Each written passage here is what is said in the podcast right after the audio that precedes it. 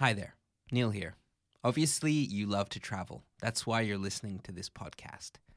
Circa, our app available right now from the App Store on iOS, is filled with podcasts and guides for travelers.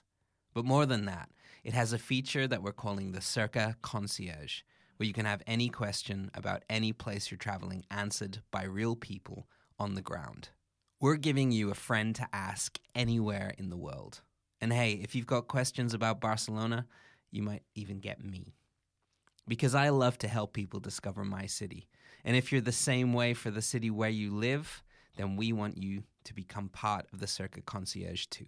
Right now, we're searching for concierges in Barcelona, Rome, London, Paris, Madrid, Venice, and New York City. Don't see your city listed? That's okay. We'll be rolling out new cities throughout the year, and yours might just be next. If you love where you live and love to help travelers, sign up now to be a Circa concierge. Help out our users and earn tips for the knowledge you have about your own city or country. Head over to circatravel.com forward slash concierge and sign up today. As you write your life story, you're far from finished. Are you looking to close the book on your job? Maybe turn a page in your career? Be continued at the Georgetown University School of Continuing Studies. Our professional master's degrees and certificates are designed to meet you where you are and take you where you want to go. At Georgetown SCS, the learning never stops, and neither do you. Write your next chapter. Be continued at scs.georgetown.edu slash podcast.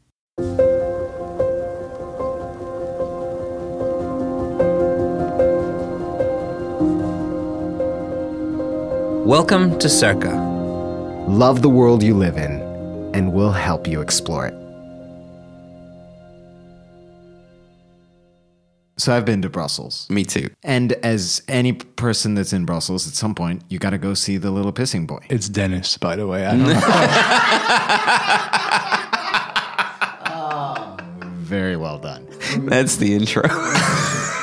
Best joke, and I ruined it.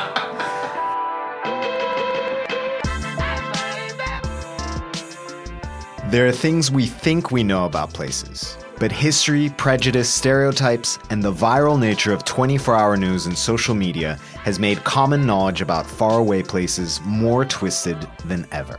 Today on Misinfonation, we try to clear up some of the outright lies, mistakes, myths, and misnomers of an entire nation by doing what we do best by having a chat with someone who actually knows what they're talking about, Today, we're going to Belgium.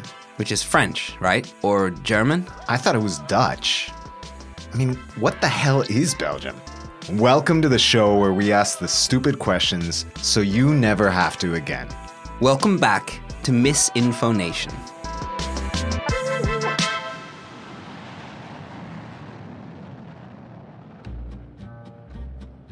Bordered by the Netherlands, Luxembourg, Germany, and France, Belgium is a densely populated, complicated, but often unseen, unheard, and uncared about place.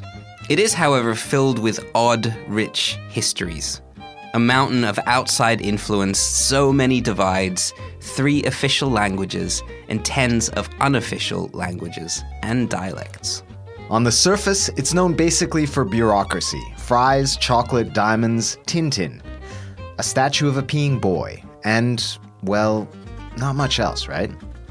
Not many people can truly look at Belgium as quote unquote defined or iconic or renowned.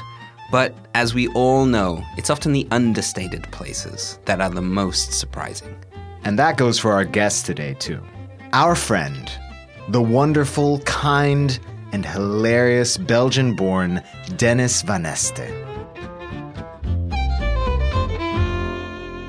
All right, can we st- we can still do this, right? This is the first time I've had a, a microphone in front of my face in a long time. So we haven't done Misinfonation in nearly 2 years. Oh, wow. And you decided to start with me? Yep. I mean, we decided to start with Belgium. Yeah, me. There's like one person. In, I mean, we did the research, right? There's nobody there. We did choose the Belgian. So I did see previous, or I did listen to previous podcasts of you guys, and mm-hmm. I didn't notice that in the end, you say very nice things about the person that you talked about. Yeah. Oh, I can't wait. oh, this is gonna be this is gonna be amazing. Dennis is a 3D design master with a savagely dry sense of humor, an off the chart level of empathy and charisma, and more than 30 years of trying to figure out what it means to be from a place that no one really recognizes. How's that, Dennis? But what does Dennis actually think we're going to ask him about today? I wrote some things down. Some of them I don't want to ask the question, but I think maybe you guys will. So we'll see what happens about that. Very neatly, I have to say, and on, s- graph paper. on squared paper. Yeah, yeah, yeah. We don't know how to type in Belgium. Uh, so I'm thinking that you're going to ask me about the languages. What is Flemish? What is, well, Walloon? What's the Walloon part? Flemish? All these things. Um, Belgian fries versus uh, French fries. Yeah. Why do we have the best beers? Plus separate glasses. What's the difference between Dutch and Belgian people? Yeah. Politics. That's definitely going to come up. um, comic books, maybe, although I don't know Oh, too much about comic books. If we have to start somewhere, it makes sense to start with Belgium's biggest icon of sorts. And that has got to be Tintin. Created in 1929 by Georges Remi, which is how it's pronounced properly, better known as Hergé, Tintin, or Tintin, became a worldwide star. The globe-trotting Belgian reporter and his trusty dog Snowy, or Milou in the original French version, is surely as adored at home as it is internationally. So I've never read Tintin. What? Nope. Oh, I don't blame you. Me neither. Oh, no, no, no. What? Come on. I know other comic books. Tintin being racist in Latin America. Nobody I've read seen- this. I've seen Am the I the only one I've that's seen the pictures, uh, and they still sell the bags of him being dressed as a Chinese person uh, in Yes. Brussels Oh, airport, I which I think is well amazing and terrible at the same the time. round- I don't know, it's not great. on. It's yeah, and there's so many Tintin comic books that aren't readable anymore. They're like banned for good reason, I guess. Tintin has gotten in a little hot water over the years for being, well, culturally insensitive. The Belgian court actually rejected the banning of a 1946 edition of Tintin in the Congo in 2012. Tintin escaped trouble once again, but in Belgium, he's not even called Tintin.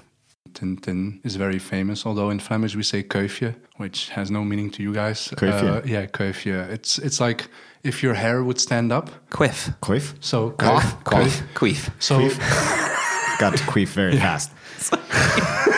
Right oh, there. oh yeah, that was number eight on my list. Uh, So, how much do you love Tintin? I feel like, and that's the weird part. I feel like people, everybody that I met from abroad, has more love for Tintin than I have ever had. You're just like, look at that queef head over there. Yeah.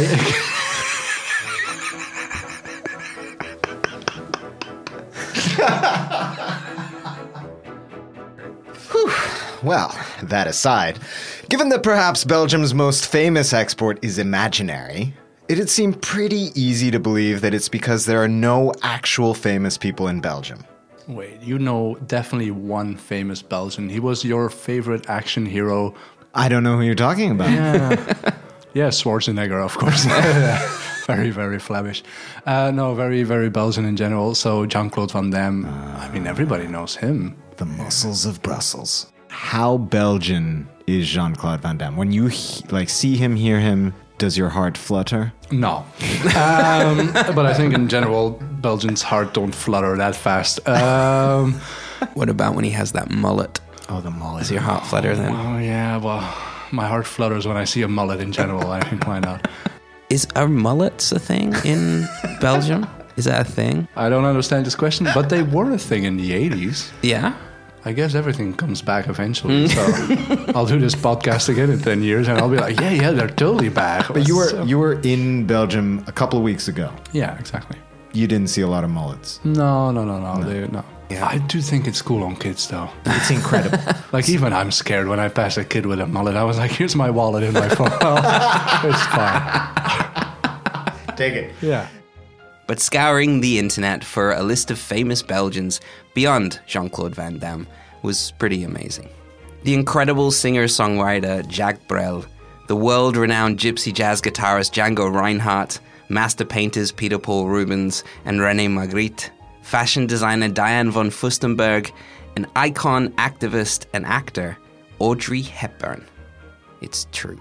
What? Yeah, I think I heard that one before. are you talking about? But even I am like, really? So there goes the stereotype that Belgians are ugly and hairy. Wait, first of all, I'm right here. But now insulting me? Oh my god.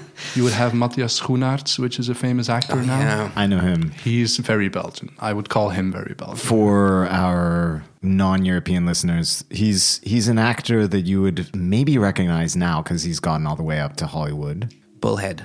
Bullhead's amazing. If you want to see a There's one Belgian destroying film. movie. One Belgian film that also gives you that sense of what is this country? yeah. So, we finally made it. Languages. Let's get down to business. We're talking about a country with three official languages. And we're pretty sure Dennis can speak all three. Yeah, I get that question a lot. So, are you? So you speak French? I was like, yeah, no, I'm one of those stupid Belgians that only knows one part of the language. Because we we, we do have three languages. We do have French, Flemish, and German. Actually, What what the German though? it's like one percent. So nobody even bothers. Well, people who who are highly educated and they need German for their work will learn German, but otherwise it's more French. And like in schools, when you're until you're 12 or starting from 11, I think you start with French already. So Belgium is split into three parts. There's Wallonia, that's the French speaking region, Flanders, the Dutch speaking region, and the capital region, which is basically Brussels. So where does Dennis fit in? I grew up in Flanders or the Flemish region, but I'm from mm-hmm. West Flanders. So we still make a big difference in between West Flanders and East Flanders. And West Flemish people have their own dialect. So I'm very close to Bruges, a small town called Torhout. Um, and the funny thing is, in West Flanders, we're considered sort of the farmers of Belgium in the sense that our dialect is so strong that even if we try to speak proper Dutch, everybody directly knows that we're from West Flanders. We have different G's and H's and things like this, and we even get subtitled. When we're on Belgian television, people they will subtitle Oh, that's us because amazing. they don't understand. Mildly insulting? No, it's amazing. I love I love being West Flemish. I can speak my own language all day long and still meet people from Holland or from Flanders and they would barely understand us. So I'm very happy you speak. It's like this extra language you have in your pocket that you can never use. yeah. How different? How different is it? If you would say Yeah. how are you um, in in Flemish it would be hoe gaat het and in West Flemish it would be West. That's the, yeah, that's not even close. Oh, it's very similar. what, what I one one of the nicest. First, Hoe gaat the first one sounded like who farted. Who farted? and the other one was West. West. Kanye West farted. So if if you're considered the the farmers, I mean people think you guys are the yokels? You guys are Yeah. don't really not very smart. Yeah. Sheep potentially. No, it happened once, but I mean, I'm sure this is going to be cut out. Uh, Happened he, once need- in he needed the money. I'm not planning to become prime minister, so this will never come out. So Ye is definitely not Belgian, but there is one incredibly famous Belgian. One that you know. A tiny statue which sits at the center of Brussels, and depending on who you talk to, embodies calm, defiance, complexity, simplicity, seriousness, or the humor of its nation. A 55 centimeter bronze cast of a boy pissing in a fountain. So I've been to Brussels, and as any person that's in Brussels, at some point you got to go see the little pissing boy. And I don't know your experience, but when I got there, I was like, it's just a it's just a tiny little pissing boy. any of those kind of national icons, mm. they're always a little bit smaller than you imagine. They're always like a little bit like it's like seeing Tom Cruise. Mm. Like mm. he's a little bit weird looking and he's tiny. He's Well, like Tom Cruise is actually the same size as Manneken Pis. Yeah, if Manneken Pis would stand on an apple box, it would, it would be. be Tom That's Cruise. it. Yeah, exactly. The thing about Manneken Pis, very kind of low key. Yeah, it's on like a mm-hmm. little weird. And as a s- as a s- national symbol, it's like a very simple idea. You know. yeah. It's like this kid seems fine, Yeah. but he seems happy. Was, Yeah, he, but was he wearing clothes What do you mean? when you saw him? What do you mean? What, they, do you mean? They put clothes on him? Yeah. What? They dress him pretty much up every day of the year, if because there's a special event for this or Like that. they or, dress yeah, him yeah. up for Christmas. I think shit? there's a museum of all the clothes that he's wearing during the year. Yeah. Yes, I got I got naked Manneken. You got you got straight nude I got straight. birthday suit Manneken Pis. Totally. I thought, He you were, not I thought you wearing were going to say I got naked. I was like, that's probably one of the laws that's not that's not appropriate anymore now. You and me. You call that a pissing boy? I'll show you a You a pissing pissing man. boy. That's a weird question to ask. But do you have any feeling for Manneken Pis? what does it say about a nation to have as their national symbol a little boy that pees? I mean, we could have had anything. We, have- we came from from German, Holland, and, and French roots. We could have done anything. And then one guy decided, no, let's have a little boy that pees, and that everybody's gonna come and visit. And, everybody and does though. Everybody does. I did. But it's also a little bit of a fuck you. On the national symbol scale. Yeah, it's not like some muscular dude killing somebody else. You know what I mean? Jean-Claude Van Damme pissing. I would definitely go see that. Jean Claude Van Damme doing the splits Oh, with no, his he's junk out. clothes. He's taking a pee into a fountain.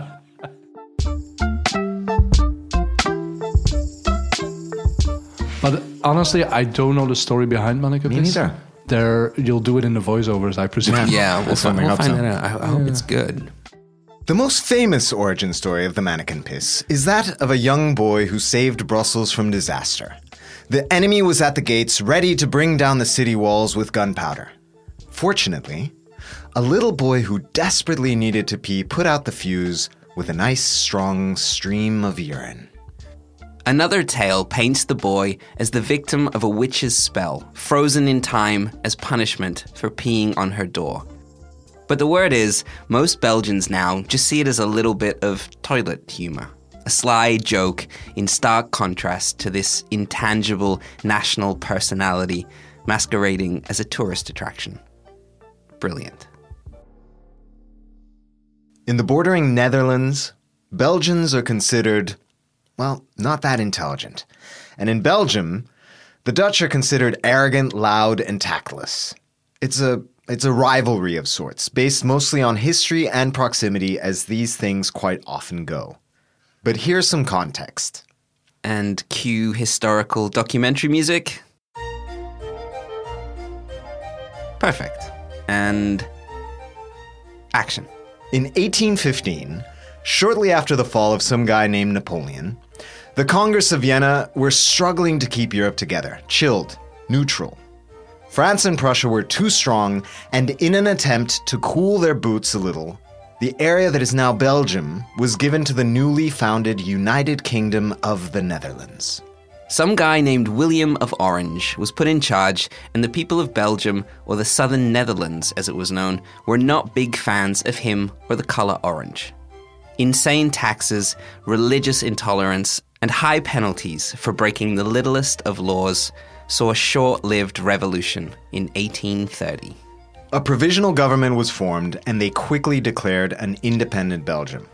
King Leopold took the throne, and Belgium and the Netherlands parted ways.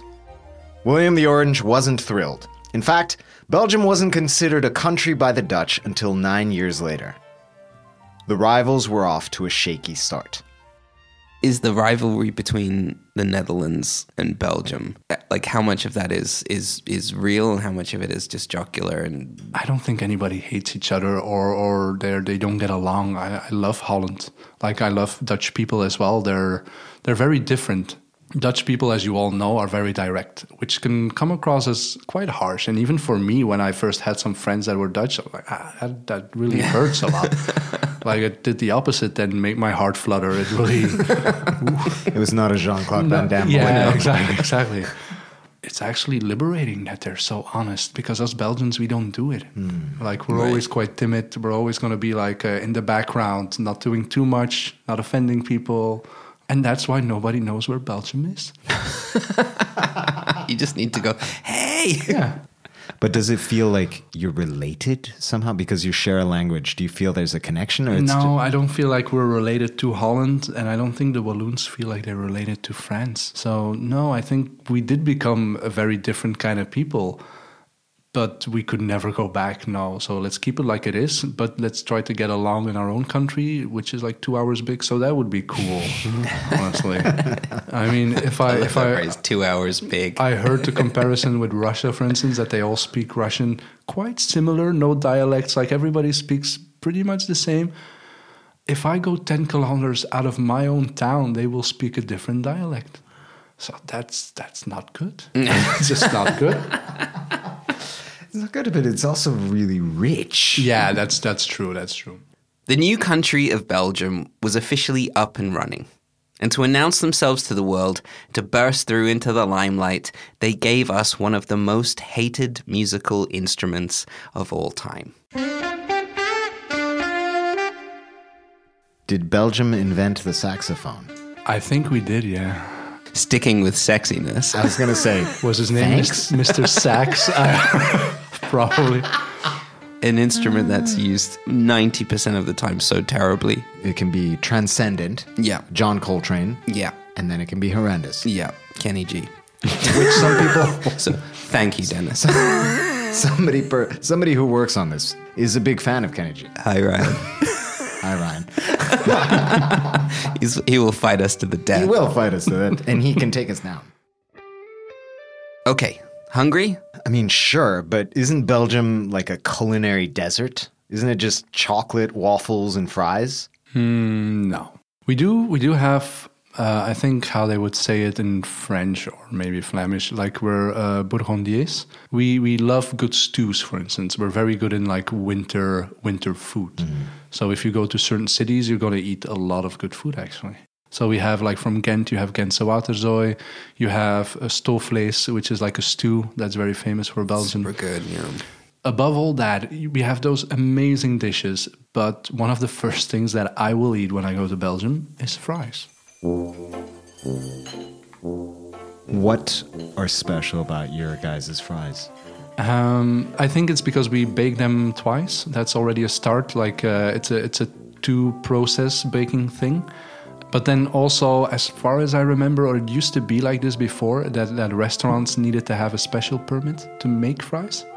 So you couldn't just be a restaurant owner. No, no, you also had to have like a certain a thing that hangs on your wall saying that you passed the test to make fries. So, Belgian fries, not French fries. The story goes that a group of soldiers stationed in Belgium in the First World War had their minds blown by double fried potatoes. But the problem was, they'd been told they were in France. They were, in fact, in Belgium. French fries, a misnomer that has stuck to this day. Belgians take their fries super seriously, and in 2014, a group successfully campaigned to have Belgian fries added to the UNESCO list of cultural treasures. There's also a museum of fries in Bruges. The Friet Museum has everything you need to know, maybe more than you need to know, about the history of Belgian fries, cooking techniques, and recipes. So, onto the other beloved staple of Belgian cuisine waffles. Yeah. Well, we have different kind of waffles, by the way. We have Brussels waffles and then waffles from Liège. What's your topping? I would say whipped cream. Ah, you were still talking about the waffles. Yeah. Nicely done. Damn, that's, that's amazing. So whip uh, whipped cream on your waffle. yes. Thank you.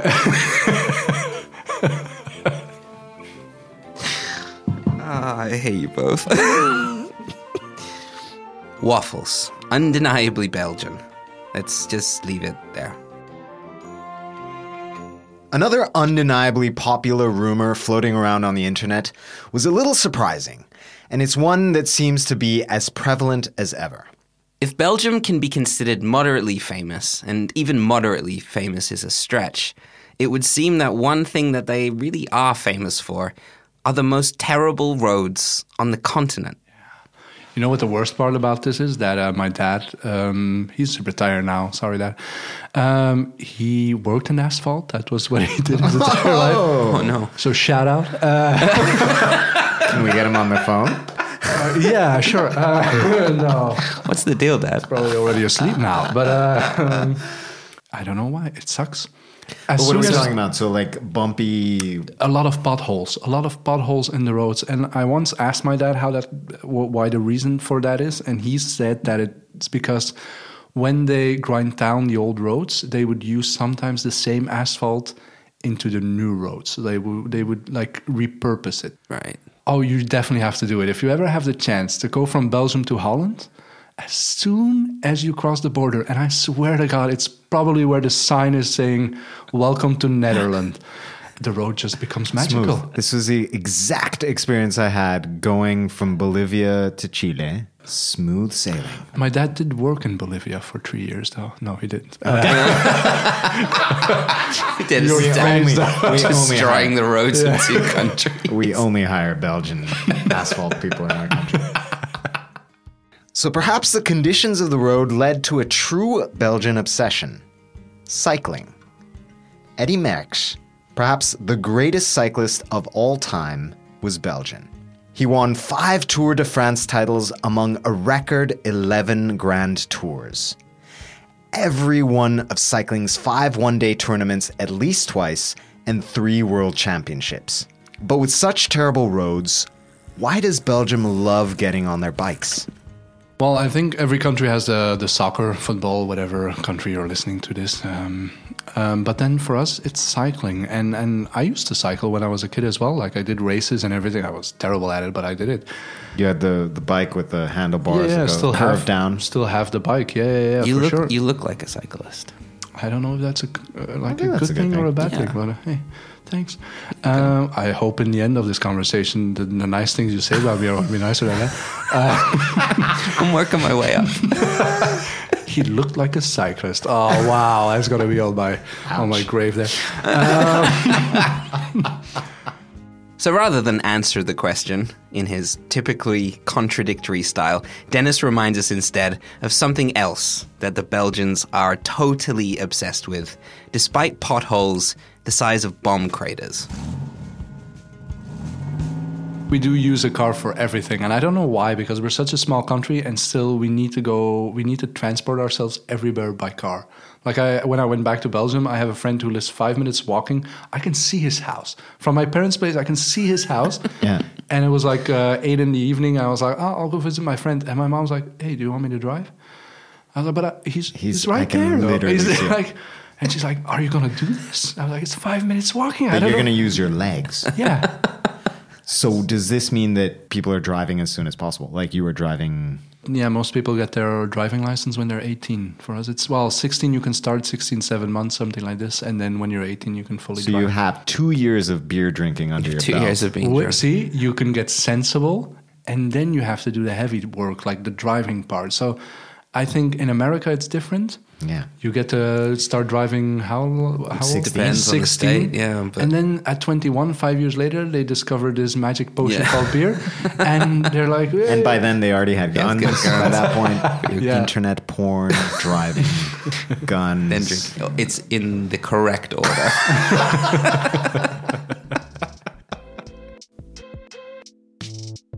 Well, we'll be back after the break with weird ass laws, beautiful, beautiful Belgian beer, and a little bit of pigeon milking. I almost got there. Pigeon milking. It's not easy. It's not easy, that one. And a little bit of pigeon milking. You'll find out. Just stick around. Hi, everyone. Circa's recruiting new concierges. A Circa concierge is a friend to ask anywhere in the world. Real people on the ground, never bots. If you want to be a concierge for your city, go to circatravel.com to sign up. Across America, BP supports more than 275,000 jobs to keep energy flowing. Jobs like building grid scale solar energy in Ohio and producing gas with fewer operational emissions in Texas. It's and, not or. See what doing both means for energy nationwide at bp.com slash investing in America. Okay, welcome back. On to the centerpiece of Misinfonation Belgium.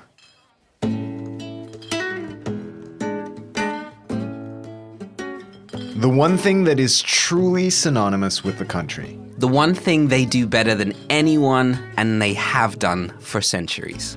The one thing that makes Belgium Belgium. And something near and dear to our hearts. Belgium is one of the places that makes pretty decent beer. Wow. Pretty decent mean, it's beer, he calls it. No, it's, it's, yeah, no. Let's be honest, we do make the best beer. Um, between the normal beers, I think every country has it handled. They know what to do. But then we come up with the 7 degrees, the 9 degrees, 12 degrees Up sometimes. to 12 degrees. 14, yeah. And it's amazing. I mean, it's amazing to see a foreigner drink one of these higher rated beers because they, they don't know what it is. Just like I don't know what it is to drink whiskey, for instance. I, I wasn't, I didn't grow up with it. So for me, it's a very different experience. But we learn how to drink technically when we're 16. I was going to say, how young were you when you started drinking? I was 16, yeah. The first party that I did, I ended up in the hospital. Yeah, that's uh, that was my first drinking experience. So my brother took me to a bar. He already gave me four beers. I never drank before. He gave me four different beers. um, Kriek, Huan, uh, Jupiler, and another one. Well, I don't remember. And then we went to a party, and then I just woke up in the hospital. That's kind of what happened. Great evening, though. Woke up with a mullet. Like, Woke up with a yeah, at that point I could still wear a mullet. Yeah, for sure. Uh, my mom had to pick me up. I had to first get my bike out of the ditch. Uh, that was the first thing. Then I had like the worst hangover ever. And then two weeks later, the first thing my brother did when we went out, gave me a half a liter, and he says, "Let's try this again." Let's go again. And Get back good. on the bike. Exactly.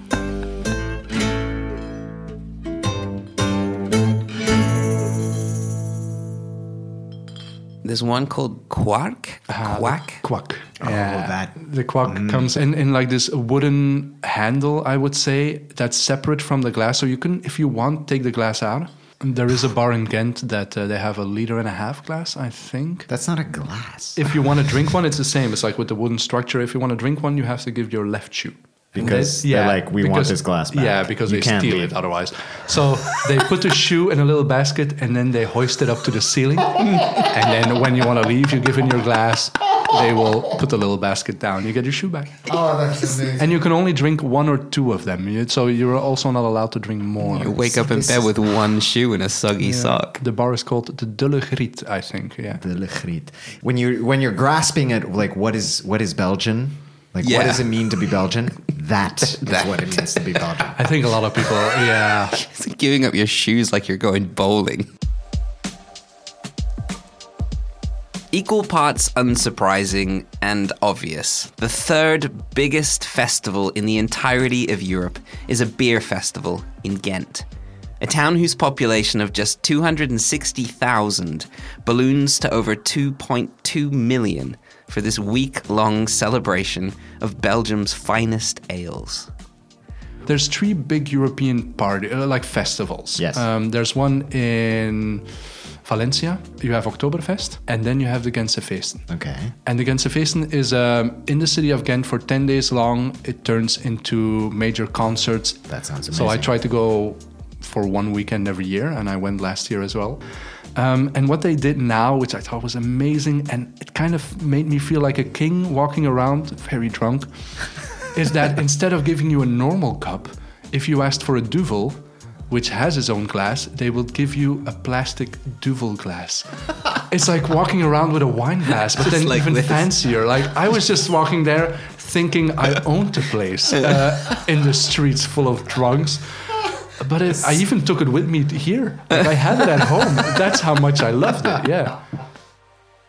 There are over 800 different varieties of beer in Belgium and more than 2,000 different brands, each with their own glass, for more than 400 different breweries. Not bad for a population of just 12 million people. That's the same amount of people who live in Pennsylvania.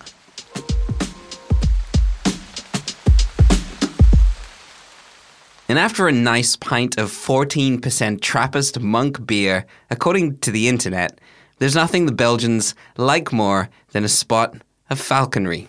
Falconry.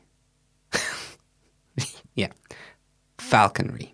Yeah, falconry, like people do it, but I thought this is like in every country that there's people doing it. I didn't think Not that in this my is. fucking country. You don't, you don't, you don't fuck with falcons.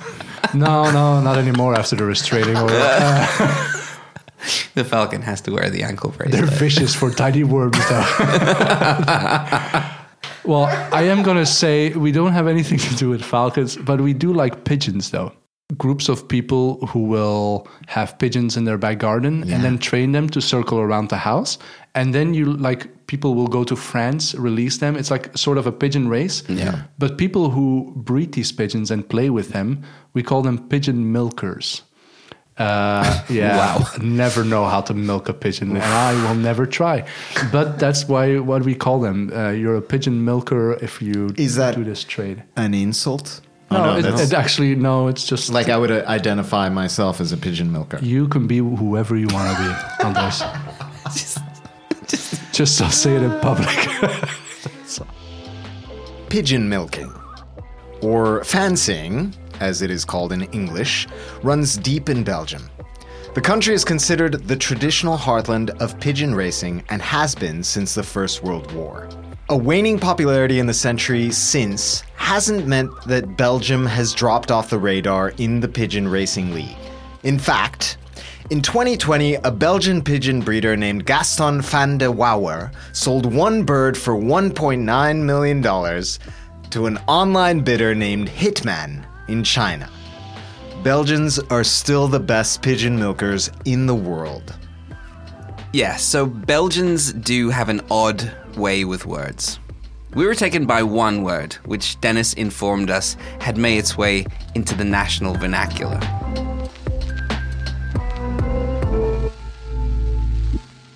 I don't know. It was like the f- most famous word a couple of years ago, and I think it was called zwaffelen, and that's when you put your penises together as a sword fight.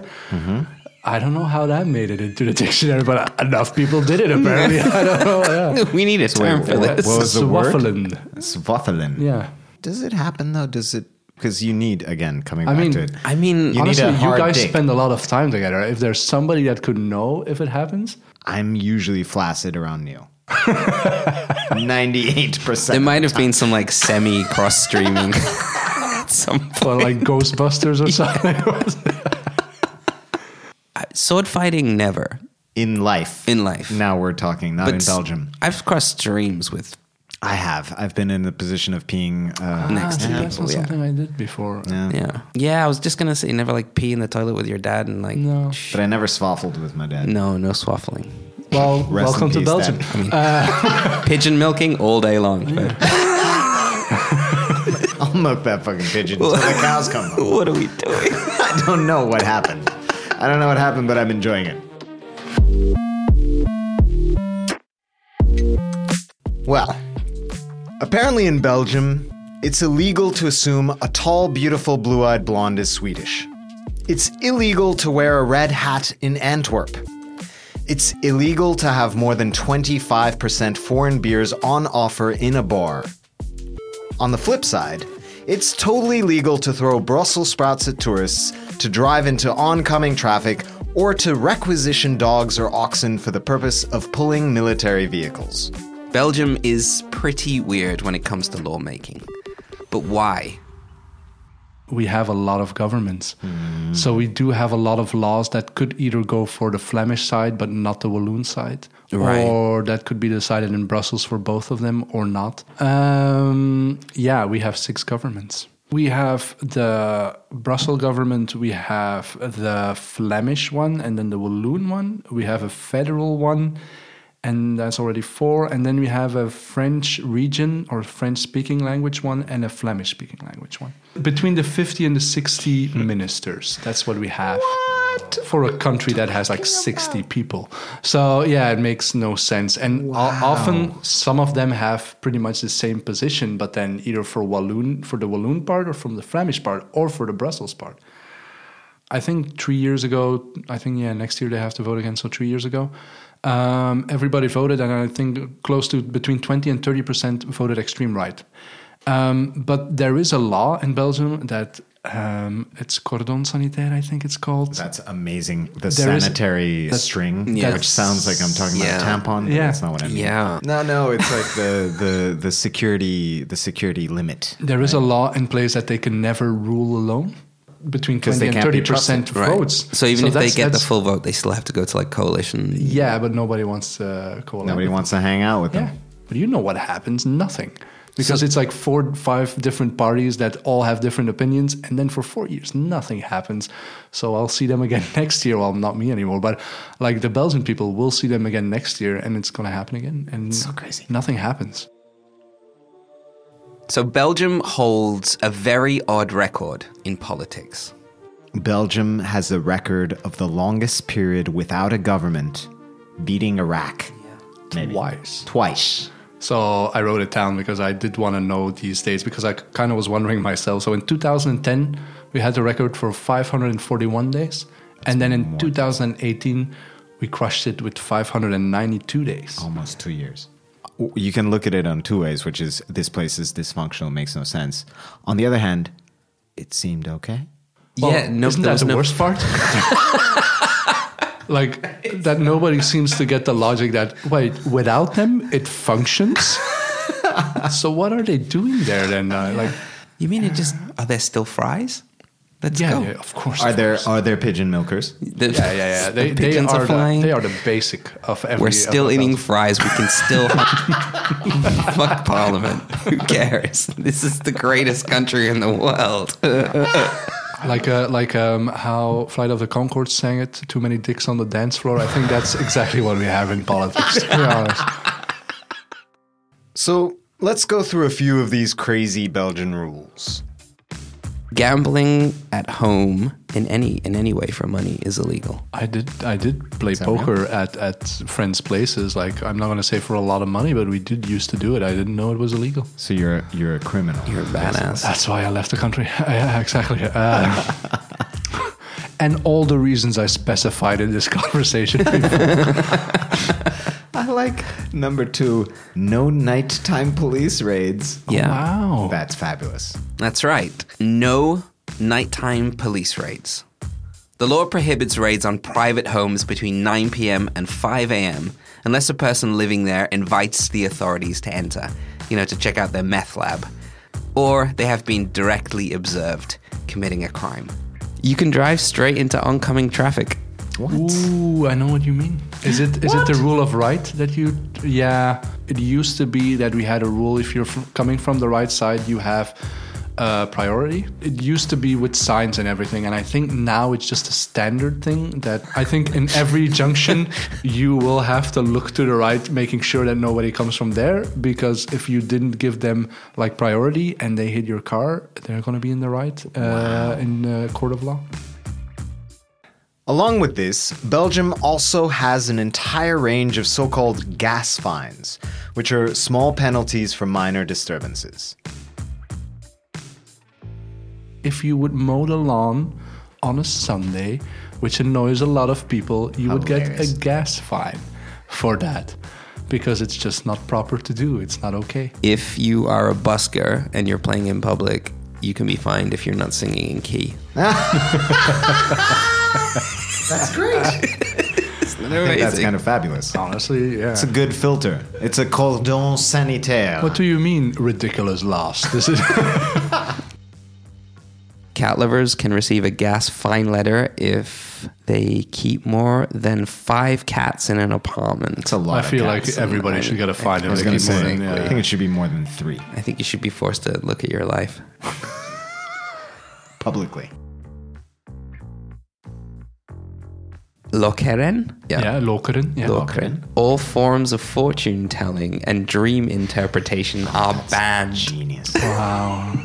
I didn't know I would love Lokeren that much. I was going to say, I think I'm falling in love with Belgium generally.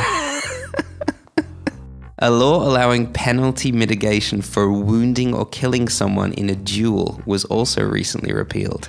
So we we got rid of that law and then we instated this waffle law. Just, uh, so technically we can still duel. I mean, that's Pistols at dawn. Yeah. if you have a That's penis. when most pistols happen, yes, at dawn. Morning glory duel. All the laws from the goat lawmaking country in Europe feel somewhat sensible, we suppose. So let's move on to one of the most inherent Belgian sensibilities home owning. De Belg heeft in baksteen in de maag. It's not too bad, actually. De Belg heeft een baksteen in de maag. Ah. So we were born with a brick in the stomach. Okay, what what does that mean? What do you need bricks for? To build houses. To build a house. So Belgian Bel- Belgian people are very traditional, still in the way that we do go to a certain path that we have to go through. Like um, you study, you go to work, you find somebody that you love, you build a house, and then live hopefully happily after uh, ever after. And that's kind of it. Yeah, Do you feel like you need to get yourself a house? Like, I is that- did.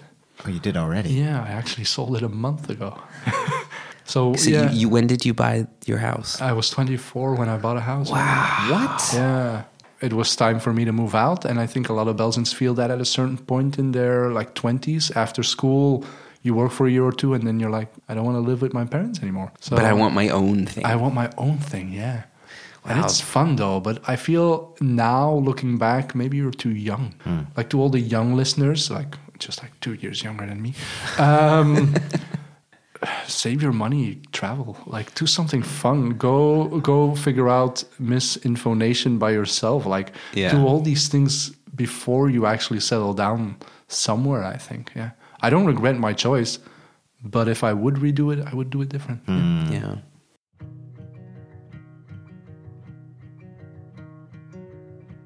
One of the things that was that i- i- is I don't know if I have this stereotype, but apparently it floats around that Belgians are very nice. Yeah, I think we're quite proper or, or modest as well. And I think the modest part helps with being nice because we're kind of the people that rather be behind the curtains than in front of them. Well, I can definitely say this for myself. I never want to be. The only reason I'm doing this is because it's not filmed.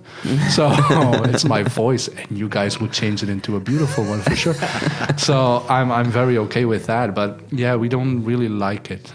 I think we are properly nice, weirdly enough, because there's no catch. Hmm. We just try to not have conflict. That's how we live our lives, just scurrying around, like just trying to find a road that lead us further without actually having to bother anybody. And and I feel it for myself as well. If I have questions, I'll first try to solve it without asking anybody. And if I really, really, really can't, then I'll have to ask somebody. But otherwise, it doesn't happen. No, When you have to ask somebody, you feel guilty. Yeah. Mm, yeah, you feel guilty. You're like, fuck, I couldn't do this. You have to trust us when we tell you that this is 100% true about Dennis. He is hands down one of the most genuine people, and some of that Dutch forwardness has rubbed off on him too. Maybe that makes him an unstereotypical Belgian, but that's what this show is all about. So the question, as always, is Does Dennis feel that being Belgian carries something else? Something darker or heavier? For us, it's like the opposite. It's like nobody knows who we are. As soon as I say I'm Belgian, I get accepted weirdly enough. Like people are like, "Oh, you're Belgian." They don't know what it means, but they know it's not bad. so, like if you go somewhere, like if you go to Spain and you say I'm German or English, they're going to be like eh, tourists. If I say I'm Belgian, no, we like fly under the radar for everything, and then you reinvent yourself if you want to. You could be the same person, and we're all going to be the way we are in a certain sense. But I can't imagine you changing yourself too much I don't know. wherever you are. I don't know. Maybe I would. Let's test it out. So I'll see you guys in 10 years and we'll have this conversation again. The one thing that's true is that regardless of what, he still has to bring back a crate of waffles Exactly. every time he comes back home. Just like when I go to Belgium, the first thing I get, I get at the airport, I take a train for two hours, and the first thing I'll do is eat fries. Because if I don't, I Yeah. will be miserable. I think I don't know. There's something. And it's it's pretty good if like the things that make your nation are fries, waffles, and a little boy that pees.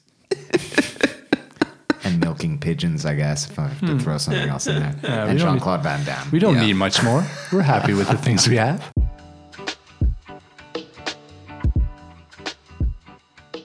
You can take the boy out of Belgium, but you can't take Belgium out of the boy. So Dennis has a comfort to him that can only really come from being born in a country with no real, truly ubiquitous international stamp. And we don't mean that as an insult. For us, inventing fries, Jean Claude Van Damme, and the saxophone are more than enough to hang a national identity on. But does Dennis feel at ease with all of this? How does it feel to be asked these questions over and over again? Do you get asked No, these kind of questions? no, and most people, like we said, barely know what Belgium is. So, like most of the people think I'm either part of, of France or part of Holland, so they're not even Flemish. Is like if somebody tells me, "Oh, you speak Flemish," I'm already like flabbergasted. I'm like, "Well, hello there. Like, how did you know?" Um, You get to live behind the scenes, like what you're saying. It's, yeah, You're like, and I think in general, Belgian people are quite relaxed about it as well. We know it's a fuck up up there. It's fine, but it's a fuck up everywhere. So in the end, it all works out. Yeah. Thanks. it's been a Thanks pleasure for hanging out with us, Dennis. Well, I mean, I love hanging out with you guys, but you never invite me to anything. No, that's not true. I, it's been a, truly an honor um, to represent Belgium, which I still don't think I still don't think I was the right guy to do this. He this. says so uncomfortable. I, I Yeah. swear to God. But I just to all Belgian uh, people, I don't. I hope I didn't offend anybody. And yeah, We just, we just have to wait for the paperwork to come through from Yeah. Brussels. Put it in the comments, people. Put it in Say what you want about anonymity. Belgians, well, at least this one, are chameleons. Not because you can't see the chameleon. It's more like you never really realized what a chameleon was to begin with. So thanks to our Belgian chameleon, Dennis Van Este, for all of his wisdom and laughs. For what it's worth, we here at Misinfonation put the worldview of Belgium at about 60% correct. Though only 2% of the world actually knows where Belgium is. And as per usual, Dennis left us with a few of his favorite places in the country. So, as we always do, here are his saved pins for you to check out when you're next visiting. Of course, these will always be in the notes in the Circa app. Number one, the Ardennes. Dennis is obviously a man in touch with nature, so he urges you to visit this unspoiled area in the southeast of Belgium. It's full of forests and valleys and rivers, picturesque villages, traditions, and folklore. Number two, Antwerp. The beautiful diamond encrusted port city on Belgium's River Scheldt has a history dating to the Middle Ages, but it may be more artsy than you think. It's a very modern city full of museums and also is home to the great Duvel Brewery. Number three, Ghent. Dennis tells us skip Bruges and go to Ghent. It's just as beautiful and as medieval, and is a real student town, so there's always something fun going on. Head there in July if you can for the Gentse Feesten, a week long celebration of music and beer. Number four, De Spinnekop, the Spiderhead. Dennis's favorite authentic Bruine Kroeg, or brown bar, is also in Ghent. Where the beers are affordable, the food is good, and the ambiance is perfect to talk, play board games, and just chill. It's only open from Monday till Thursday, though, just to weed out the weekend warriors. Number 5, Heuvelland. A cyclist's dream, which includes Kemmelberg, a very steep cobblestoned hill, tons of beautiful countryside and terrain great for cycle racing. This is where you come to see a classic race. So, guys, it's great to be back. It really is. Um, we'll be continuing to put Misinfonation in the passport feed, but we had such fun making it and it got such a great response. It really has become its own thing. So you can also subscribe to Misinfonation in its very own feed, anywhere you get great podcasts. Or you can go download and listen in the Circa app, which we've been developing for over a year. We'll put a link to it in the notes. It's truly awesome. Next time on Misinfonation, well, we may be in Japan, maybe South Africa, we might even stay in Spain. You're just gonna have to wait and see. We'll see you then with more cultural myth busting.